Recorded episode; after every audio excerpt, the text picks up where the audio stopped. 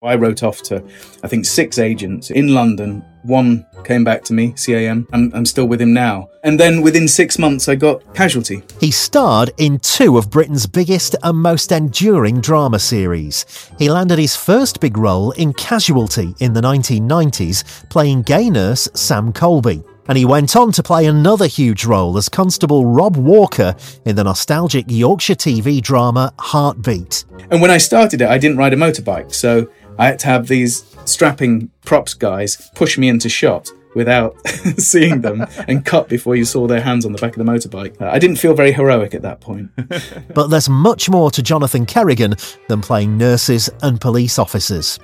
Join Ashley Byrne for a chat with one of Britain's most talented actors. Every Saturday morning, we had a medical training. It'd be all these sort of medical procedures that were coming up in that episode. At one point, I, I felt confident in being able to perform an emergency needle cricothyroidotomy. But what came out of it is that I, I learned how to say it, but not necessarily how to do it well. It's dangerous because you get this, this part knowledge of things. I could sell it on camera, but suddenly you, you think you're probably more competent than you actually are in conversation with Jonathan Kerrigan, coming soon to distinctnostalgia.com or wherever you get your podcasts.